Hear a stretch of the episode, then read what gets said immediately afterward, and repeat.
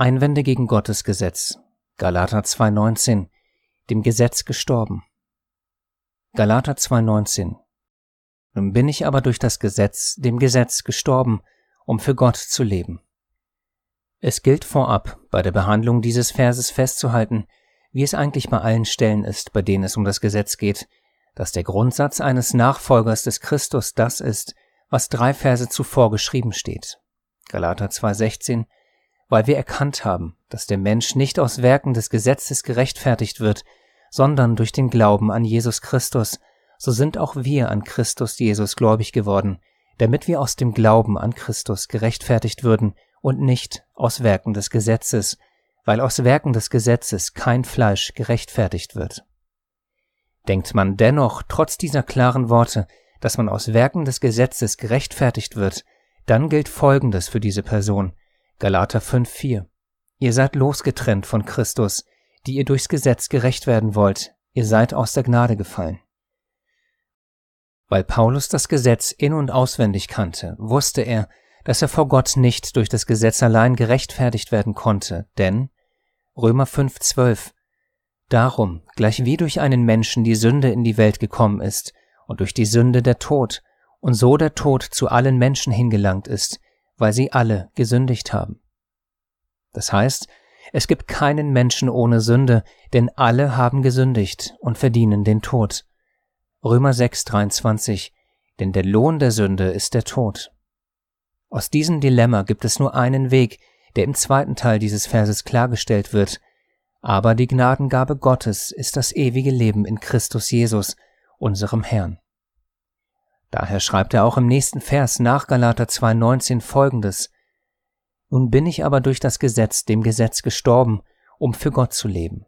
Ich bin mit Christus gekreuzigt, und nun lebe ich, aber nicht mehr ich selbst, sondern Christus lebt in mir. Was ich aber jetzt im Fleisch lebe, das lebe ich im Glauben an den Sohn Gottes, der mich geliebt und sich selbst für mich hingegeben hat. Da er weiß, dass durch das Gesetz und aus den Werken des Gesetzes, also ohne Glauben, kein Leben kommen kann, sagt er, dass er durch das Gesetz dem Gesetz gestorben sei, aber nicht, um dann die Forderung des heiligen, gerechten und guten Gesetzes, siehe Römer 7,12, nicht mehr erfüllen zu wollen, sondern im Gegenteil. Durch den von Gott durch Christus gesandten Beistand den Geist Gottes ist es uns nun möglich, frei von Todesfurcht, die Forderung des Gesetzes einzuhalten. Daher steht in Römer 8, 3 bis 4 geschrieben, das Gesetz konnte uns Menschen kein Leben bringen, weil es gegen unsere selbstsüchtige Natur nicht ankam. Deshalb sandte Gott seinen Sohn in der leiblichen Gestalt von uns Selbstsüchtigen, der Sünde verfallenen Menschen und ließ ihn sterben als Opfer für die Sündenschuld. So machte er der Sünde den Prozess eben dort, wo sie ihre Macht entfaltet hatte, in der menschlichen Natur. Als Folge davon kann jetzt die Forderung des Gesetzes von uns erfüllt werden, so gewiss unser Leben nicht mehr von unserer selbstsüchtigen Natur bestimmt wird, sondern vom Geist Gottes. Wir alle sind dem Gesetz durch das Gesetz gestorben, weil alle gesündigt haben. Nun gilt es auch, den zweiten Teil seiner Aussage zu erfüllen, für Gott zu leben. Da aber unsere menschliche, selbstsüchtige Natur den Willen Gottes im Gesetz nicht tun will, siehe Römer 7, 22 bis 25, sollen wir nun diese unsere selbstsüchtige Natur mit Christus kreuzigen, um dann als Folge davon, wie er, durch den Geist Gottes, die Forderung des Gesetzes zu erfüllen.